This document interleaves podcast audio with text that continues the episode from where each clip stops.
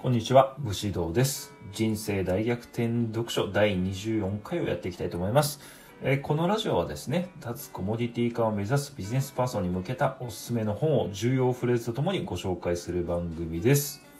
えっと、今日ご紹介する本はですね、なんか忙しいけどなんか成果が出ていなかったりですね、何をやるべきかがいまいちわからないよっていう人に、えーぴったりの本になるかなと思います。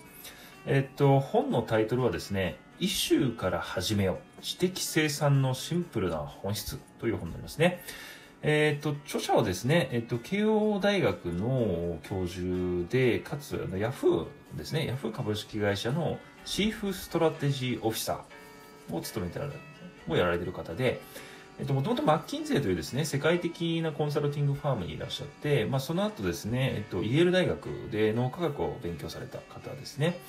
で、2018年の9月からですね、えー内閣のイノベーション会議の調査員みたいなこともあのやられている方ですね。いろいろマルチにご活躍されている方ですね。はい。で、本の内容を Amazon から引用すると、えーやるべきことは100分の1になる。コンサルタント、研究者、マーケター、プランナー、生み出す変化で稼ぐ。プロフェッショナルのための思考術。脳科学×マッキンゼー×ヤフー。トリプルキャリアが生み出した究極の問題設定解決法。という内容になりますね。で、早速重要なフレーズの紹介です。えー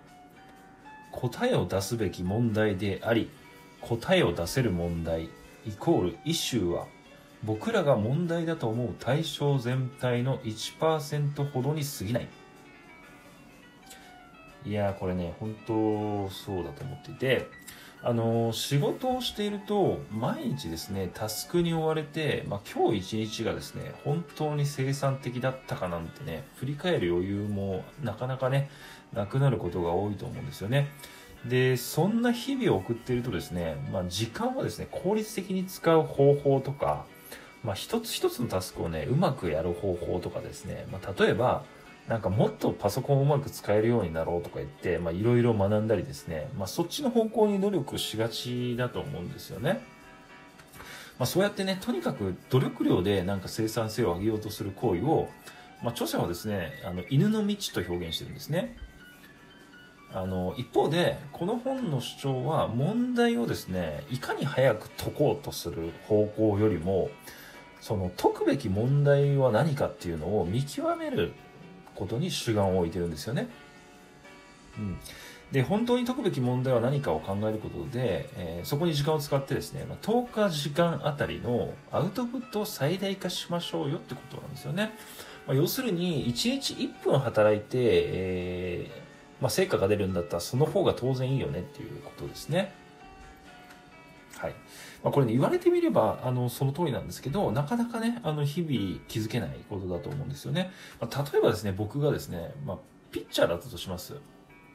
で、なんかね、勝利できないと。まあ、がむしゃで、えっと、がむしゃらにですね、筋トレとか、まあ、いろんなですね、カーブとかストレートとかね、なんかチェンジアップとか、いろんな球種を覚えるんですけど、まあ、それでもね、全然勝てない。なんでだろうみたいなね、感じになると思うんですけど、